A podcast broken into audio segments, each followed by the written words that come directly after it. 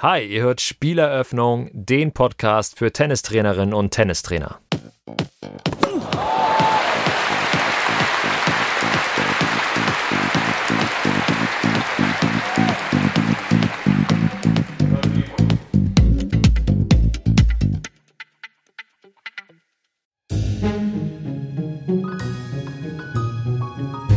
Deutschland gibt es nach letzter Zählung offiziell 8724 Tennisvereine, Tendenz abnehmend.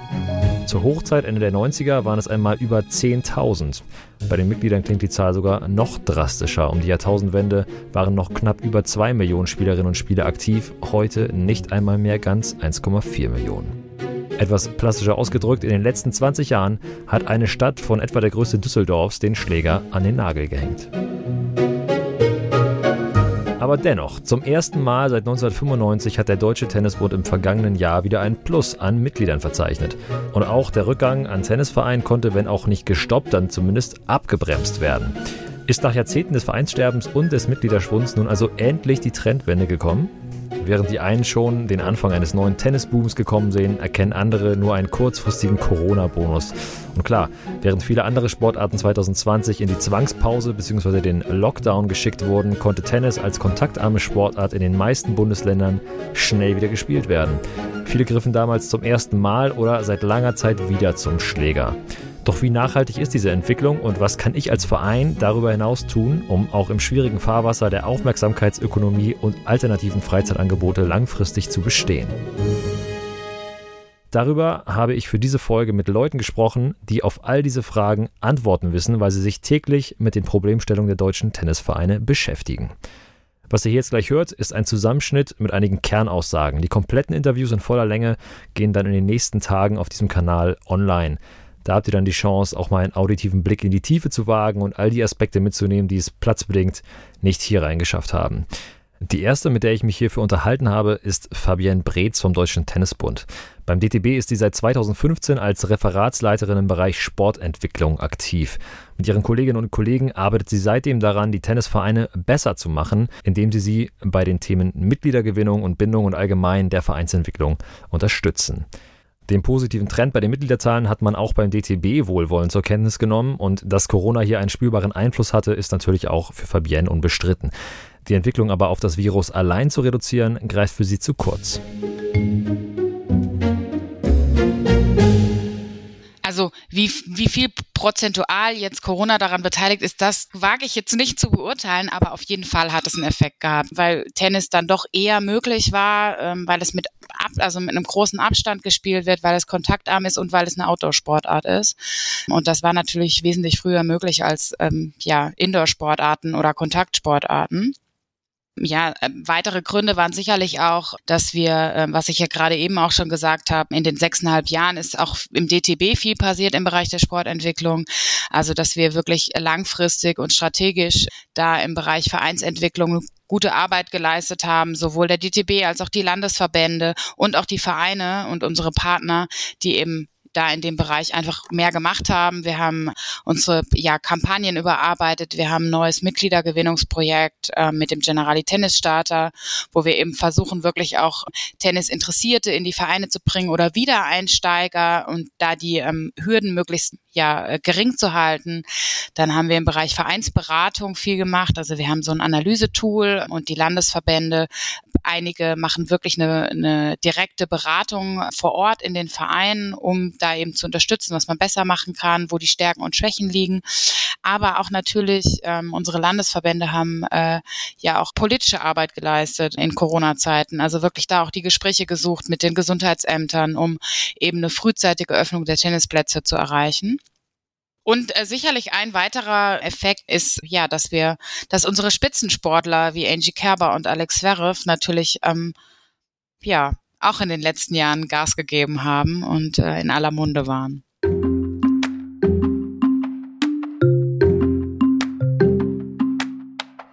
Für mich bleibt trotzdem die Frage, wie viel ist externer Effekt und wie viel ist durch aktive Vereinsarbeit langfristig steuerbar? Sind die großen Wellen in der Mitgliederentwicklung im deutschen Tennis am Ende abhängig von externen Ereignissen wie Pandemien oder der Performance unserer Spitzenspielerinnen und Spitzenspieler, die dann einen Hype auslösen? Für Fabian Breetz ist klar, dass die Entwicklung bei den Mitgliedern immer auch Schwankungen durch zum Beispiel die mediale Präsenz unterworfen ist.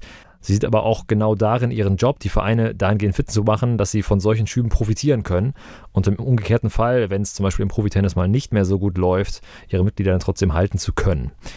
In eine ähnliche Richtung argumentieren auch Lars Haag und Marco Kummer. Sie sind Vereinsberater im Bayerischen Tennisverband und arbeiten direkt mit den Vereinen zusammen. Ihr Job ist es, vor Ort zu sein. Sie sprechen mit den Vorständen, geben Maßnahmen an die Hand und erleben die Entwicklung hautnah mit. Für sie ist klar, externe Effekte und Trends gibt es immer wieder. Doch dass die Flut eben nicht alle Boote hebt, das konnte man ihrer Erfahrung nach gerade auch jetzt während der Corona-Pandemie wieder deutlich sehen.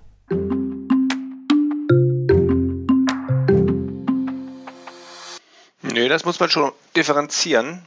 Also da sehe ich, ich denke Lars, gegebenenfalls äh, schon deutliche Unterschiede. Also vielleicht kann man schon pauschal sagen, dass die Vereine, die, Lars hat es angesprochen, ein Angebot hatten und das auch bereitgestellt haben, dass diese Vereine profitiert haben. Und wir haben von Vereinen teilweise wahnsinnige äh, Entwicklungszahlen äh, ja, mitgeteilt bekommen. Und andere Vereine haben diese eben nicht. Und ja, das ist ein Thema, das natürlich, ja, was wir gleich auch noch besprechen, Trainermangel. Das heißt, wenn ich keinen Trainer habe, kann ich auch kein Trainingsangebot schaffen. Und da unterscheiden sich sicherlich schon die Vereine.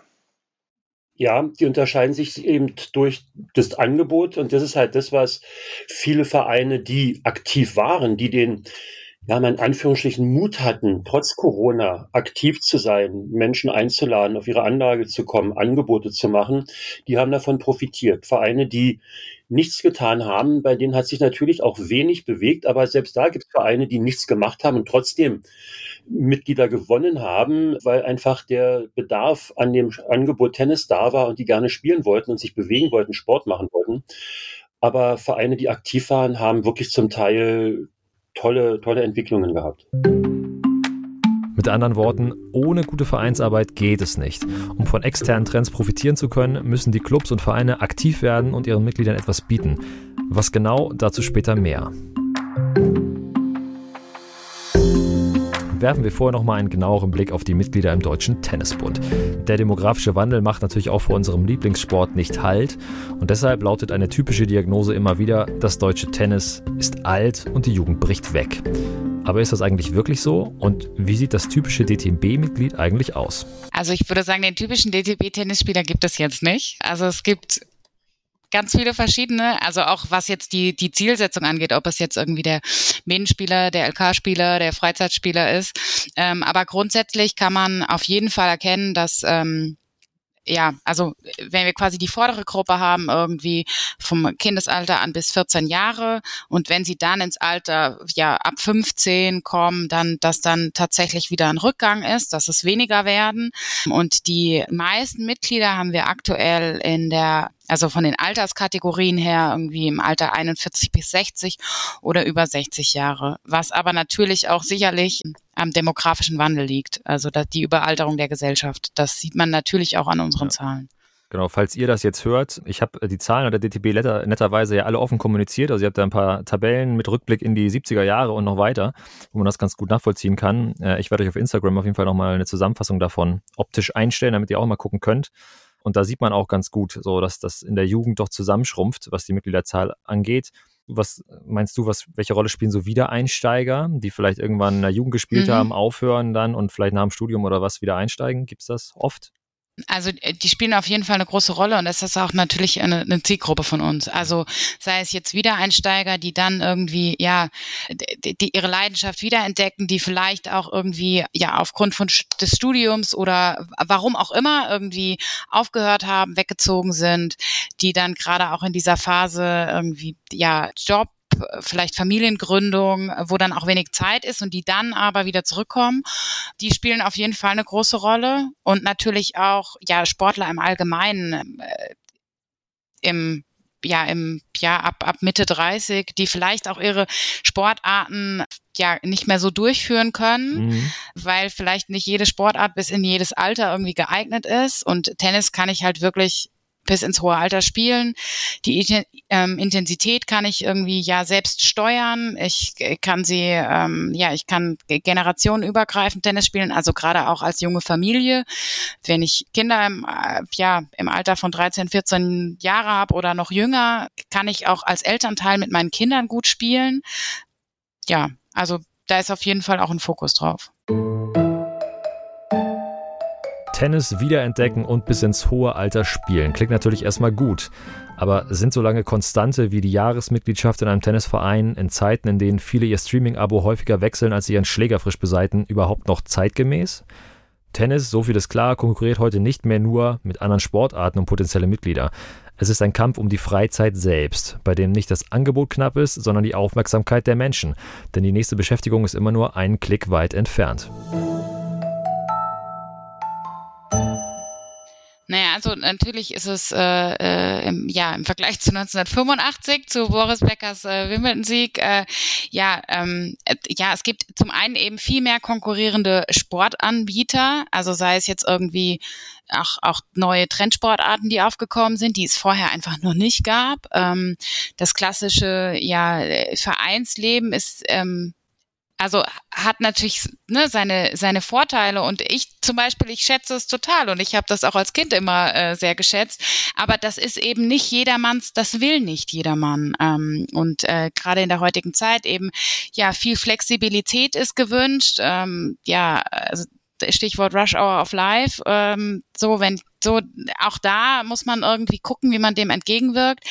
Es gibt natürlich auch äh, tatsächlich was was immer mehr kommt, ist der Bereich äh, ja E-Sports. So, auch da beschäftigen sich Kinder und Jugendliche immer mehr damit. Also äh, unterschiedlich. Ja, es gibt die diversesten Freizeitanbieter. Das gab es vorher natürlich in dem Ausmaß. Also die gab es schon immer, aber in dem Ausmaß nicht.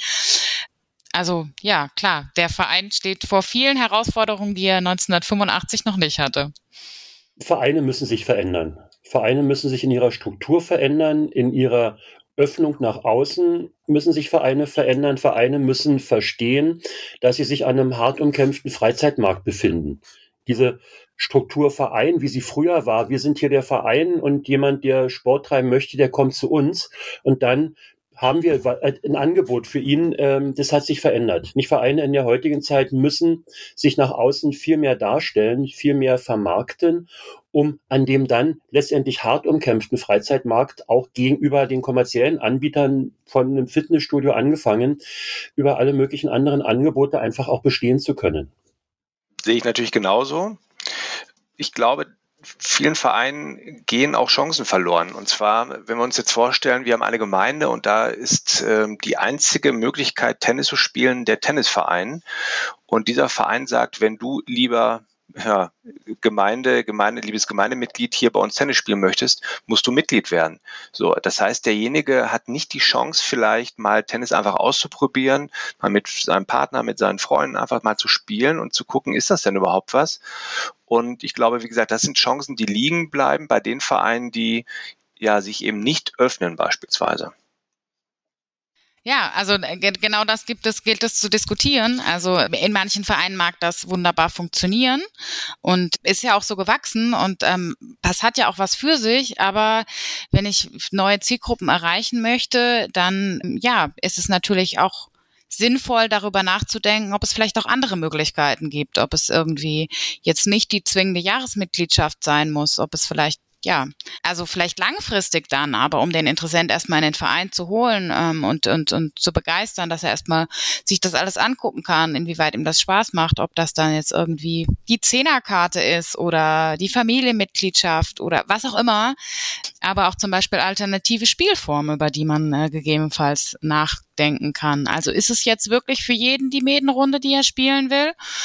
Oder gibt es auch andere Ansätze in dem Bereich? Ich glaube, da muss man ein bisschen flexibler reagieren. Es gibt ja Angebote mittlerweile, die ja in diese Richtung gehen. Es gibt ja diesen Generali Tennis Starter in Kooperation mit dem Deutschen Tennisbund, der ja sehr flächendeckend in Deutschland ausgerollt wurde, wo ja genau diese Hürde gebrochen werden sollte. Und da müssen die Vereine einfach lernen, deutlich offener zu sein. Nicht, weil wir kommen immer noch in Vereine, da hängen Schilder, so Zutritt nur für Mitglieder.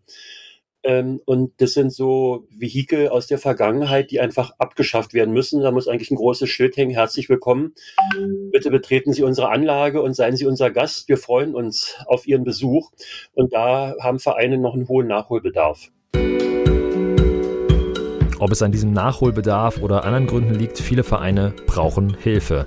Denn das machen die Zahlen vom DTB eben auch deutlich. Trotz aktuellem Mitgliederwachstum geht das oft bemängelte Vereinssterben nach wie vor weiter. Doch auch wenn nach wie vor mehr Vereine gehen als neu dazukommen, die Negativspirale hat auch hier deutlich an Dynamik verloren. Das Vereinssterben wird langsamer.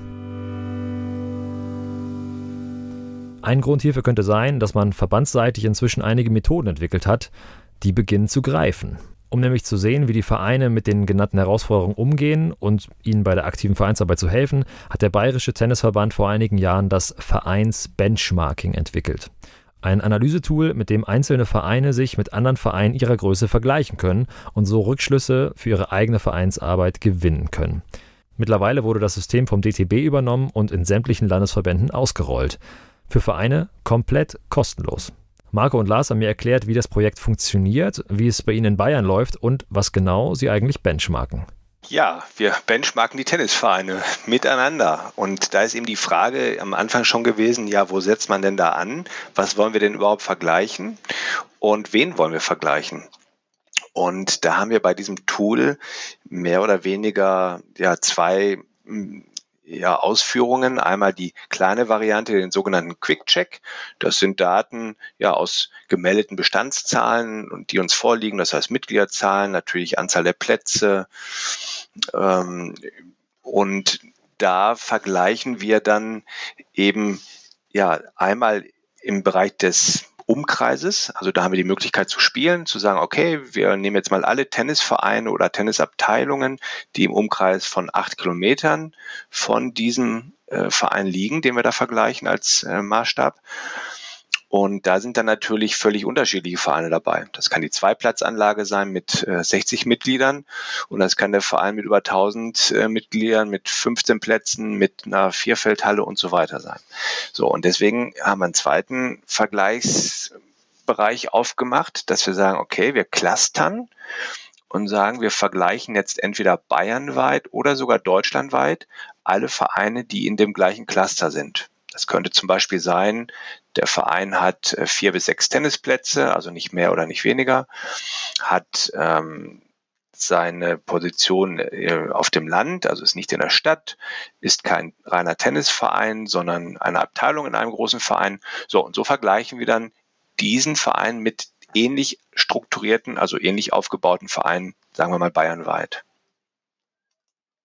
Ja, und dann sind das, äh, wie gesagt, im Quickcheck so die, die Einstiegsdaten. Ähm, das ist dann eine Auswertung mit rund 20 Seiten. Und der große Bereich des Benchmarks ist die sogenannte Detailanalyse. Da ist es so, dass der Verein, der Vorstand oder wer auch immer eben die Daten vorliegen hat, zu acht verschiedenen Handlungsfeldern im Verein das ist der Bereich Sportangebot, Mitgliederzahlen, äh, Marketing und so weiter. Also da einfach ja noch weitere Daten in dieses Online-Tool anonym quasi eingibt, also anonym für andere. Andere sehen nicht, was dieser Verein jetzt äh, eingegeben hat. Und das setzen wir, wie gesagt, immer im Verhältnis zu den anderen verglichenen Vereinen diese Auswertung ist ja, ich sage immer, ist ein ganz schönes Brett. Also da kommen ja über 100 Seiten raus. Das ist mega umfangreich und ja, schon eine Wahnsinnsdatenmenge und auch super interessant für die Vereine, ganz klar. Was kann ich mir denn als Vorstand so ein bisschen dann davon erhoffen? Habe ich dann, also ich habe natürlich eine Analyse und eine Auswertung. Kriege ich auch direkt irgendwelche Lösungsansätze mit an die Hand oder was erwarte ich auf den 100 Seiten? Genau, also Lösungsansätze sind da auch äh, definitiv gegeben, aber vielleicht mal äh, praktisch dargestellt. Also ganz häufig komme ich zu Vereinen, also zumindest war es früher so, und ähm, sagen die Vereinsvorstände, ja, ich kenne ganz genau unsere Daten und ich weiß auch hier, was im Umkreis läuft und wir sind auf diesem oder jenen Level. Und da sind dann häufig so Totschlagargumente, weil wenn ich nichts vorliegen habe, ähm, ich will ja nicht mit den Personen streiten, dann ist es aber immer irgendwie ein bisschen schwierig so. Und jetzt mit diesen Daten, die dann schwarz auf weiß einfach geliefert werden, da geht dann dem ja, dem einen oder anderen schon mal echt ein Licht auf und hat, okay, dann ist es ja vielleicht doch anders. Also wenn wir jetzt dachten, wir liegen ganz gut im Bereich unserer Anzahl der Jugendlichen, nehmen wir mal ein einfaches Beispiel. Äh, wir haben jetzt vielleicht einen Anteil von 20 Prozent Jugend in unserem Verein. So der bayerische Schnitt oder sogar der deutsche Schnitt liegt bei 26 Prozent. Das heißt also, wir sind unter diesem Schnitt. Also ist unsere Jugendarbeit vielleicht doch gar nicht so groß oder zumindest so umfangreich aufgebaut. Ja, das ist vielleicht mal plastisch so dargestellt. Mhm. Oder auch so in den Erwachsenenbereich. Es ist dann halt eine Folie dabei, die ist geteilt nach männlichen und weiblichen Mitgliedern und dann nochmal unterteilt in Altersklassen 0 bis 6, 6 bis 14, 14, 18, 19, 31 und so. Und da fällt dann manchen halt auch auf, dass sie plötzlich in, in einzelnen Bereichen Riesendefizite haben. Also ich war in einem Verein, die hatten dann so zwischen 19 und 41 nur noch fünf Frauen im Verein. Und das war denen so gar nicht bewusst. Nicht, weil da so der Herrenspielbetrieb lief immer, das war toll, die hatten Herrenmannschaften, die hatten auch ihre Veranstaltungen, wo die Frauen immer mitkamen und dann halt auch Frauen da waren. Aber dass die eigentlich nur noch fünf Frauen in dieser Altersbereich im Verein hatten, war denen so auf den ersten Blick gar nicht bewusst. Und dann haben sie da gesagt, oh, nicht? Und dann leiten wir daraus halt ab und sagen so, okay, nicht, was machen wir jetzt dann an, an einer möglichen Strategie und Maßnahmen, um das dann zu ändern? Okay, jetzt habt ihr ja auch schon ein paar Jahre Erfahrung sozusagen damit. Kann man sowas sagen? Gibt es messbare Vorteile von Vereinen, die mit dem Benchmarking gearbeitet haben im Vergleich zu anderen oder so? Vielleicht jetzt auch gerade äh, durch Corona oder so konnte man da sehen, dass, dass es Unterschiede gibt bei der Profitierung von diesen äh, Mitgliederschwämmen und so weiter? Ja, kann man sehen, weil wir evaluieren das ja auch. Und die Vereine, die wir beraten haben, haben eine höhere Mitgliederentwicklung als nicht beratende Vereine. Wir haben ja generell eh im Moment so eine steigende Mitgliederzahlen im, im bayerischen Tennis und ja auch im deutschen Tennis. Die Vereine, die wir beraten haben, liegen da prozentual noch drüber in der positiven Mitgliederentwicklung. Und das ist halt immer so ein, letztendlich mit so einem Messlatte oder auch ein Kernthema ist ja in vielen Vereinen, dass sie halt gerne Mitglieder gewinnen möchten. Habt ihr mal so, so ein paar Erfolgsstories, die ihr raushauen könnt? Vielleicht irgendwie von ein, zwei auch verschieden gelagerten Vereinen, also irgendwas Größeres, was Kleineres? Ja, ganz klar, das haben wir auch, ist auch ein Beispiel. Den Verein kann ich auch sicherlich erwähnen. Das ist der TC Kissing in, in Schwaben. Der, also die Story steht auch auf unserer BTV-Website, wie andere auch. Es war dort so, dass ich eigentlich dorthin gekommen bin zur Vereinsberatung, weil der Vorstand sagte, Marco, wir haben äh, jetzt demnächst keinen Vorstand mehr. Wir müssen gucken, mehr oder weniger, ob wir weitermachen können oder wie wir jetzt den Verein abwickeln. Und aus Abwickeln ist quasi eine Entwicklung entstanden. Äh, ja, es waren dann doch motivierte Menschen da, die gesagt haben, wir wollen da weitermachen. Es war ein Team von vielen Leuten, die anfangs mitgestaltet haben. Und dann war es beispielsweise so, ich habe jetzt nicht die genauen Zahlen im Kopf, aber dass äh, im Bereich der Entwicklung sich ein Ziel gesetzt wurde, das machen wir natürlich beim, bei der Vereinsberatung, sich jährlich um ja, glaube ich, fünf Prozent im Bereich der Mitglieder zu entwickeln. Und der Verein hat, glaube ich, in zwei Jahren hat die Mitgliederzahl verdoppelt. Also es war unfassbar, was da äh, passierte. Ne? Und das ist jetzt wirklich aber auch kein Einzelfall. Das ist ein, eine ganz tolle Geschichte, aber es gibt auch viele Vereine, die ähnliche Stories haben. Mhm. Aus meinem Bereich sicherlich auch so ein Verein. Also ich habe so auch mehrere Vereine, aber halt einer, der mir auch immer so ein bisschen dann im Kopf ist, ist DJK Ingolstadt auch ein größerer Verein eine Anlage gehabt mit sieben Plätzen, die sie noch bespielt haben. Und ich war vor vier Jahren das erste Mal da und habe mit der damaligen Jugendwartin und dem möglicherweise zukünftigen Trainer so ein Gespräch geführt und die hatten noch 80 Mitglieder und waren auch so am kippen und, und für so eine große Anlage haben wir auch überlegt, was macht man jetzt hier? Und der, da habe ich mit dem Trainer, den ich auch persönlich kenne und gesprochen habe, und er hat gesagt, ja, also willst du hier wirklich dir das antun und jetzt hier arbeiten, hier passiert nicht mehr viel. Und dann hat er gesagt, nein, er sieht hier schon Potenzial und haben wir gedacht, okay, ich habe überlegt, was die so über die nächsten Zeiträume halt dann tun und, und tun wollen. Und das ist jetzt so ein Verein, der ist auch im Grunde genommen explodiert. Nicht, die haben es also jetzt geschafft innerhalb von diesen vier Jahren.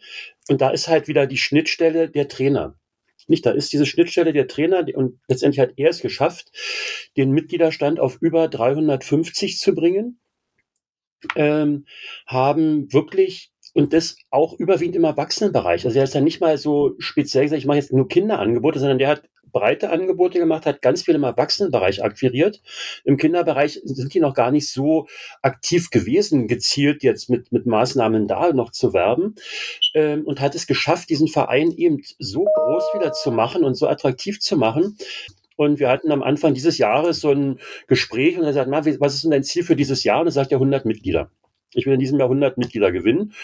Und dann haben wir immer so, so in so einem zwei, vier, drei, vierwöchigen Rhythmus hat er mir immer eine WhatsApp geschickt, immer so 10-100. Dann kam irgendwann 30-100. Und jetzt am Ende der Saison waren es 105-100. Also der hat es geschafft, in diesem Jahr 105 neue Mitglieder für den Verein zu gewinnen. Wir haben den achten Platz wieder instand gesetzt der hat über lokale Firmen und diese Kontakte dann, die hatten so eine Tenniswand, die marode war, die kaputt war. In der Nähe war ein neues Mitglied, das eine Baufirma hat. Der hat seine Mitarbeiter, sein Material dahingestellt.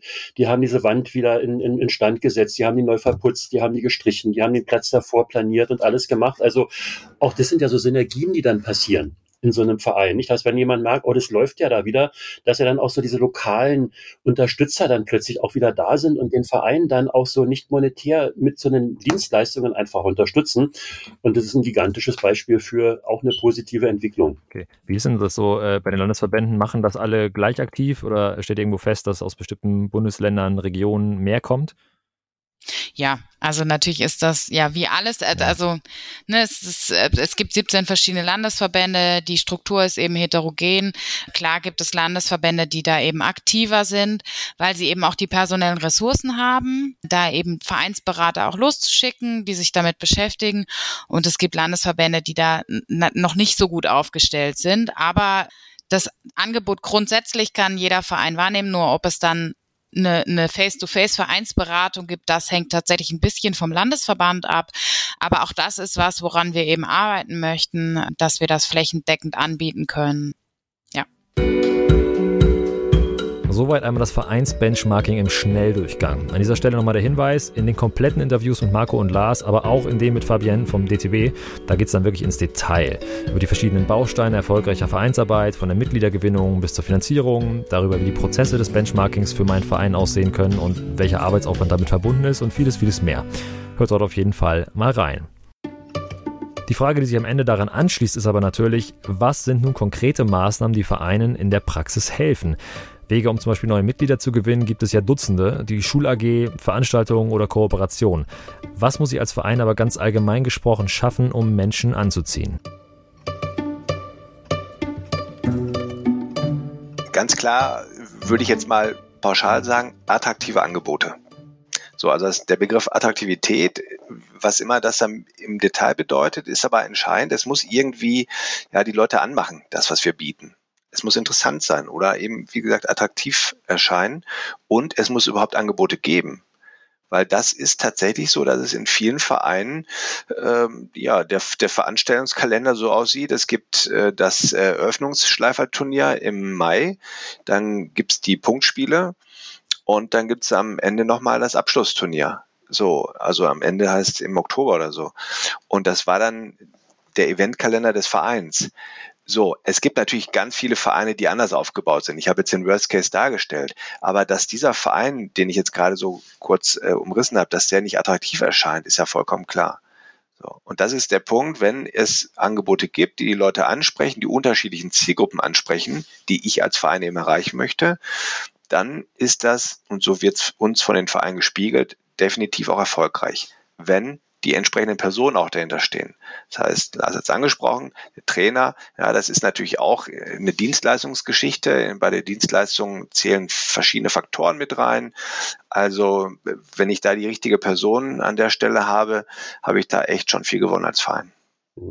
Vielleicht so ein auch erfolgreiches Modell ist hier im Verein in Greding den vielen aus dem Norden bekannt, weil wenn man in den Süden fährt, ist immer so Greding, das wo man so tankt zu McDonalds geht und seine Pause macht, äh, egal ob es zum Skifahren ist oder zum, zum, zum Sommerurlaub an Gardasee. Ähm, der Verein hat so ein Projekt gemacht mit der Schultasche auf den Tennisplatz.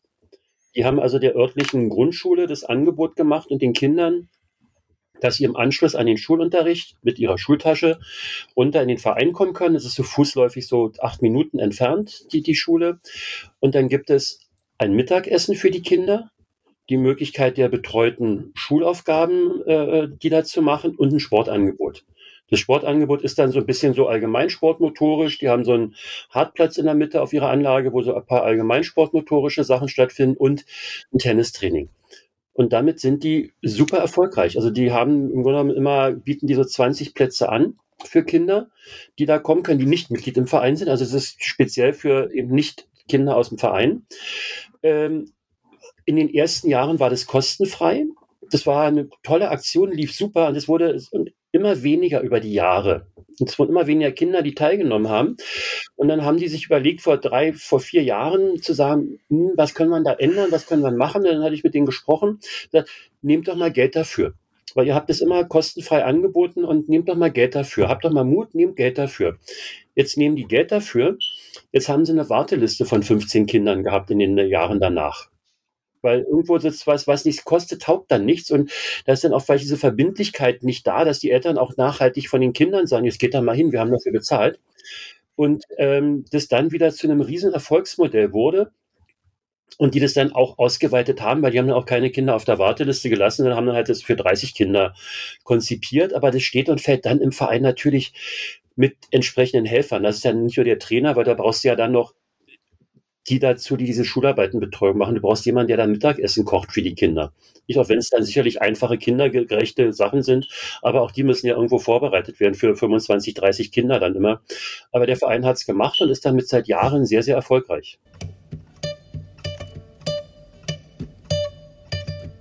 Es müssen also gar nicht immer nur klassische Tennisangebote mit Trainerstunden sein. Das Beispiel von Lars ist spannend, weil hier im Grunde andere Bedürfnisse, die erstmal gar nichts mit Sport zu tun haben, nämlich Hausaufgabenhilfe, Essen und Nachmittagsbetreuung von Kindern, angesprochen werden.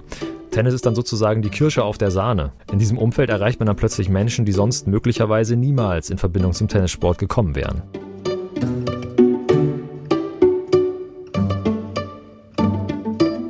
Einer, der im Bereich Neukundenakquise, wenn man es denn so nennen möchte, besonders erfolgreich ist, ist Fabian Lusche. Er ist eigentlich Softwareentwickler und hat den Trainerjob lange nur nebenbei gemacht. Mittlerweile steht er für seinen Verein, den TuS Bern in der Nähe von Hamburg, in Vollzeit auf dem Platz. Dort hat er in den letzten Jahren mehr als 200 neue Mitglieder, vor allen Dingen im Kinder- und Jugendbereich, gewinnen können. In drei Jahren hat sich die Mitgliederzahl beinahe verdoppelt. Von den inzwischen 500 Mitgliedern sind heute über 200 Kinder und Jugendliche. Aus ein bis zwei Jugendteams wurden elf. Ja, und ein Schlüssel, um den Nachwuchs ranzuholen, waren auch hier offene Angebote für Kinder und Jugendliche. Anfangs in großen Gruppen, teilweise mit Musik, richtige kleine Tennis-Events. Und die Ergebnisse seiner Arbeit sind inzwischen so durchschlagend, dass der Verein inzwischen einen Aufnahmestopp für neue Mitglieder verhängen musste.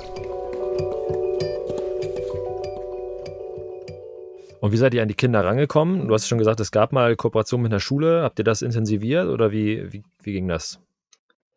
Also wir haben unsere Anlage ist eigentlich sehr, relativ schön und direkt an einem an so, so einem Park, wo immer äh, Leute spazieren gehen. Mhm. Ähm, und es kommen super viele vorbei und schauen sich das an. Also es ist ähm, die kommen auf die Anlage, gucken sich das an, stehen dann am Zaun. Mhm. Ähm, und das ist der Moment, wo, wo man dann sagt, hey, wie sieht's aus?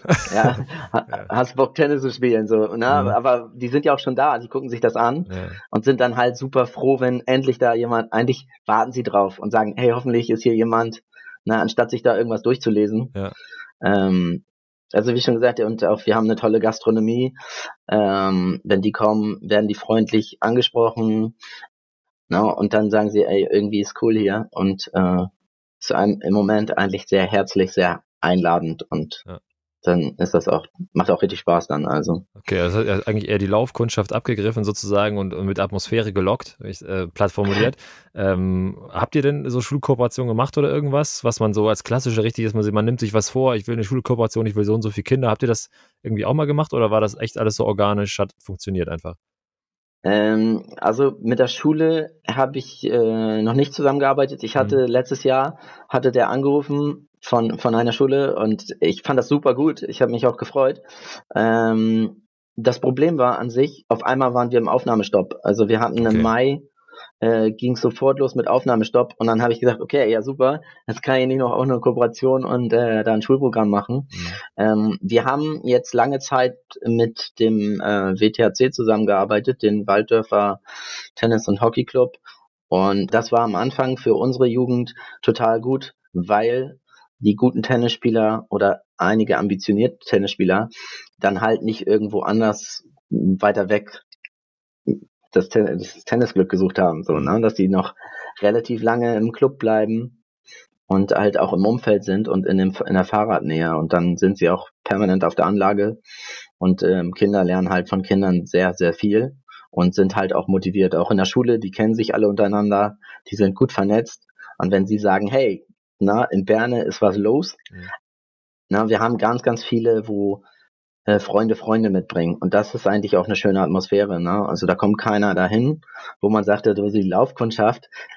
Ich würde eher sagen, das ist dann so dieser Moment, wo die sagen, ey, ich habe gehört, ich kenne hier jemand und die kennen sich alle untereinander. Es, ist, mhm. es sind wirklich, ich glaube, ich habe einmal die, die Liste durchgeguckt, also die Postleitzahl ist irgendwie super häufig die gleiche. Also mhm. Okay, und diese Kooperation mit dem anderen Verein war dann so nach dem Motto, wenn du einen Freund hast, der ist im anderen Verein, da kannst du den mitbringen und der kann auch da spielen oder wie? Oder wie muss man sich das vorstellen mit der Kooperation? Ja, genau, die Kooperation, äh, wo, wo, wo die durften halt immer auf den Anlagen spielen. Mhm. Wir hatten äh, Mitgliedschaften gebucht ähm, und dann konnte man halt äh, rüber sozusagen zum anderen Verein fahren und da Tennis spielen, falls die Anlage voll ist. Mhm. Und ähm, ja, ja das, das war für die Kinder, das ist natürlich super cool. Also so, wo man sagt, okay, ähm, Verein hin oder her. Ich finde es wichtig, dass die mit Freunden spielen und mit Freude spielen. Also das ist so, wo man sagt, ey, das ist doch cool. Mhm. Ähm, und äh, so hält man die ganzen Kinder im Verein auch und die guten Spieler haben dann halt auch die Möglichkeiten, sich zu finden und sagen, hey, komm, cool, da drüben ist einer, der kann, der kann auch, mit dem macht das richtig Spaß. Das ist natürlich eine tolle Sache an sich. Ja genau, was jetzt schon so ein bisschen zwischendurch anklang, hast du ein paar Mal so zwischen den Zeilen quasi gesagt, dass du einerseits diese Vernetzung, dass halt viele Jugendliche miteinander spielen können, dass du einen recht großen Pool hast. Du hast auch vorhin schon gesagt, zu diesem offenen Spieltermin, wo sozusagen jeder kommen kann, der am Anfang auch kostenlos war, da konntest du extrem viele Leute einbinden. Also irgendwie Eltern, die geholfen haben, andere Jugendliche. Das ist jetzt ja nicht normal, sage ich mal. Ne? Also es gibt ja in anderen Vereinen ganz anders, wo irgendwie Engagement jetzt nicht so zustande kommt. Vielleicht auch wenn gerade am Anfang nicht viele Jugendliche da sind, sind nicht viele Eltern dabei. Hat das gut funktioniert? Wie hast du die motiviert, da mitzumachen? Ja, also ich spreche persönlich halt mit denen und ich sage halt, muss ja ehrlich sagen, ähm, jetzt, wir sind bei 500 Mitgliedern, mhm. äh, 200 Kinder und ich habe gesagt, das wird langsam, das ist das ist echt viel Arbeit mhm. ähm, und wir haben mittlerweile elf Jugendteams und da muss man halt gucken, dass man äh, ja ich, ich spreche die halt persönlich an und sage, hey komm, ich brauche dich, du musst mitmachen. Mhm. Und es sind viele Tennis, gute Tennisspieler dabei, die früher halt mal selber sowas erlebt haben. Und ich glaube, das, das ist immer sehr motivierend. Also die wissen halt selber früher, ey, eigentlich war es richtig cool. Ich könnte ja und helfen dann, das ist dann natürlich gut. Mhm. Und wie schon gesagt, ich, ich, ich spreche die halt an. Jetzt habe ich schon irgendwie äh, die ersten Jugendlichen sozusagen, die das erste Mal mitgemacht haben, die selber helfen. Mhm. Und das ist toll. Also die kommen richtig gut an. Die arbeiten als Team zusammen. Die sind irgendwie von klein auf an zusammengeschweißt. Und ähm, wenn die dann halt auch helfen, das ist wirklich äh, toll. Also die Kinder finden das auch super gut, ähm, sind begeistert und es ist halt ein tolles Miteinander. Mhm. Und äh, die Jugendlichen fangen an, Initiative zu ergreifen und das ist das Tolle, ne? wo ich sage, okay, also es, es kommt nicht mehr, man muss nicht mal alles selber machen, sondern sagt, okay, jetzt gibt's die Impulse. Ja. Äh, wenn man mal kurz irgendwie unter, sich unterhält, dass man dann auch sieht, dass die Kinder oder die Jugendlichen, die jungen Erwachsenen sich dann den Ballwagen schnappen, dann den Kindern zuspielen und äh, die dann auch motivieren und aktivieren. Das ist, das ist dann super, ne? Wo du sagst, ey, cool. Ja. Und auf der anderen Seite wahrscheinlich für die äh, neuen Kinder und Jugendlichen, die jetzt dazukommen, jemanden zu haben, der altersmäßig jetzt noch nicht total entrückt ist, wie 20 Jahre älter, sondern irgendwie ein paar Jahre älter, so wie der große ja, Bruder und dann so als Role Model quasi, oder? Wie, wie nimmst du das wahr? Ja, das ist, das ist super, ja. Die haben echt, äh, die nehmen das auf, die haben, wie schon gesagt, die kennen sich untereinander, die haben auch so kleine, sind ein bisschen Vorbilder mhm. und sie, sie sind auch einfach dicht da dran, coolere Gesprächsthemen, so, die wissen halt genau, ey, die haben gerade die, das war für die gerade letztes Jahr, was passiert ist, mhm. und jetzt sagen sie, hey, komm, schau mal TikTok an oder was auch immer. Ja. Ähm, die sind halt up to date, ne? Die sind Und das ist cool, also das ist wirklich so. Und dabei noch coole Stimmung und du auch immer. Wir machen da manchmal Musik an, auch in der Tennishalle. Mhm. Das, ist, das, macht dann Spaß, so, ne? Und da äh, mhm. ist einfach cool. Da haben die Bock drauf.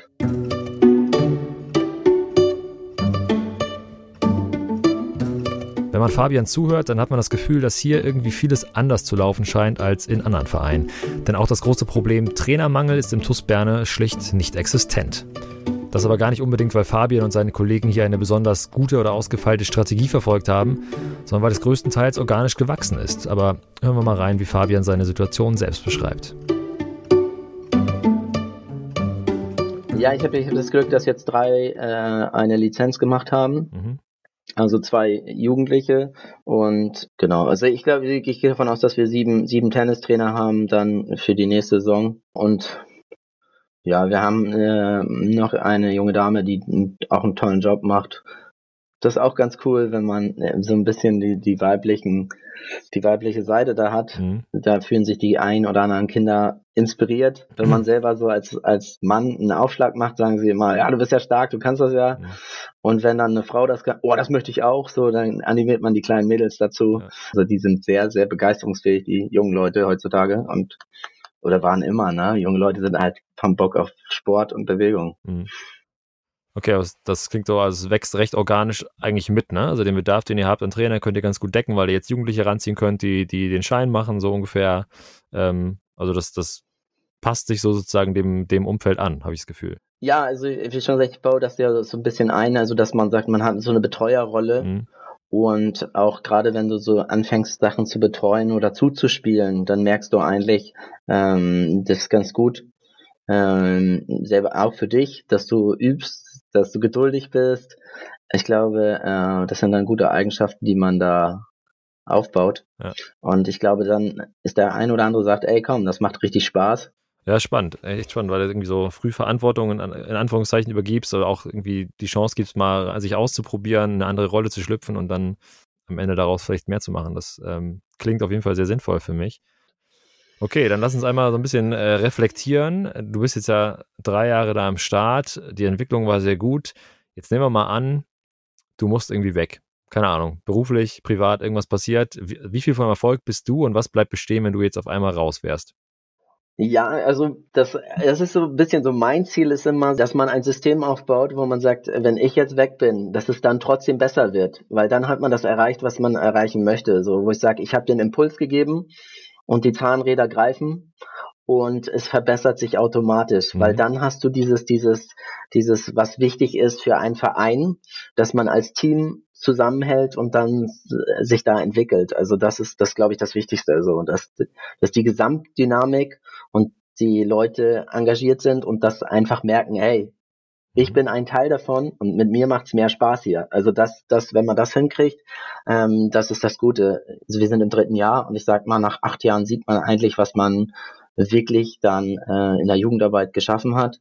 Da bin ich gespannt drauf. Es muss halt jedes Jahr kommt immer was dazu. Also dieses Jahr ist halt äh, hm. spannend. Es kommt einmal Talentinos dazu, aber wir hatten auch schon Zusammenarbeit mit einem Athletiktrainer, Koordinationstrainer, ja. dann kommt wahrscheinlich noch einer Kraft, Kraft, Krafttraining, so ein bisschen, so ein bisschen Freeletics, äh, dann kommt jemand für Beweglichkeit, Atemtechnik, Yoga vielleicht noch dazu und äh, dass man so ein bisschen, bisschen Animation schafft. Und insgesamt soll es halt ein total gutes Club-Erlebnis werden. Und wie schon gesagt, das Ziel ist es, dass alle zusammenwirken und alle zusammenarbeiten und dass es nicht auf die Einzelperson drauf ankommt. Fabian hat es mit viel Engagement nicht nur geschafft, viele neue Leute in den Verein zu holen, sondern diese auch gewinnbringend in die Vereinsarbeit einzubinden und so Leben in den Verein zu bringen. Damit das nicht nur im TuS Berne funktioniert, hat der DTB neben dem schon beschriebenen Vereinsbenchmarking Ende letzten Jahres auch noch unter der Webadresse vereine.tennis.de ein neues Vereinsportal gestartet.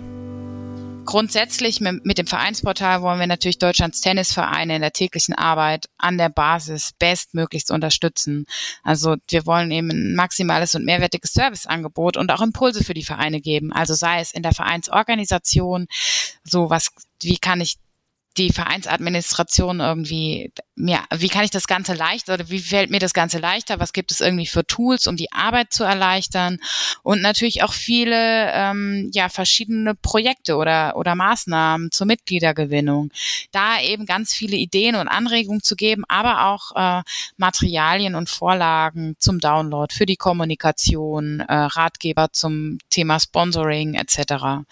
Ja, und eben überhaupt eine flächendeckende Information erstmal zu geben, also eine Anlaufstelle für Vereine und da aber auch ähm, quasi die bundesweiten Projekte äh, präsentieren, aber natürlich auch die spezifischen Landesverbandsangebote mit zu vernetzen. Denn der ein oder andere Landesverband hat natürlich nochmal ja, ge gezieltere Maßnahmen für Vereine, das heißt die Vereinsberatung oder ähnliches, was wir da eben auch über ab bilden wollen. Und natürlich geht es uns natürlich auch um mit den anderen Portalen um einheitlichen Auftritt und inhaltliche Vernetzung ähm, unserer ganzen Angebote. Wird Tennis jetzt also vielleicht doch wieder eine Trendsportart? Das lässt sich zum jetzigen Zeitpunkt leider noch nicht so wirklich sicher bewerten. Aber was mir bei den Gesprächen und der Recherche zu dieser Folge definitiv aufgefallen ist, es passiert etwas. Den Akteuren und den Verbänden im DTB ist die aktuelle Situation sehr bewusst und die Mitglieder- und Vereinsentwicklung wird ziemlich exakt gemonitort. Durch das Vereinsbenchmarking hat man außerdem jetzt einen fundierten Blick in die Tiefe, wie man ihn sich in anderen Sportarten sicherlich wünschen würde.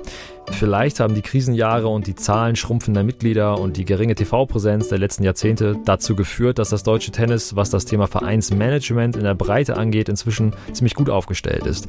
Zwar ist das Thema noch nicht in allen Vereinen und Landesverbänden angekommen, aber die Richtung stimmt. Was ihr jetzt gehört habt, waren aber natürlich nur Ausschnitte aus den Gesprächen mit Marco Kummer und Lars Haag vom BTV, Fabian Breetz vom DTB und Fabian Lusche vom TUS Berne. Wer die Einblicke spannend fand, dem empfehle ich auf jeden Fall, sich die Interviews in kompletter Länge anzuhören, denn da gehen die vier noch einmal deutlich stärker ins Detail und wir sprechen auch noch zu anderen Themen, die es aus Platzgründen jetzt gar nicht in diesen Zusammenschnitt geschafft haben. Die Episoden dazu gehen in den nächsten Tagen online. Die Folge mit Fabienne dürfte bereits jetzt live sein. Da könnt ihr also direkt weiterhören. Wenn euch die heutige Folge gefallen hat, dann würde ich mich sehr freuen, wenn ihr mir eine Bewertung auf Spotify gebt. Am liebsten natürlich fünf Sterne, aber ich freue mich über jede Bewertung. Außerdem solltet ihr selbstverständlich ein Abo dalassen und die Glocke aktivieren, falls ihr es noch nicht getan habt, damit ihr auch in Zukunft keine Folge mehr verpasst. Wir hören uns dann beim nächsten Mal. Bis dahin ab auf den Tennisplatz mit euch und ciao.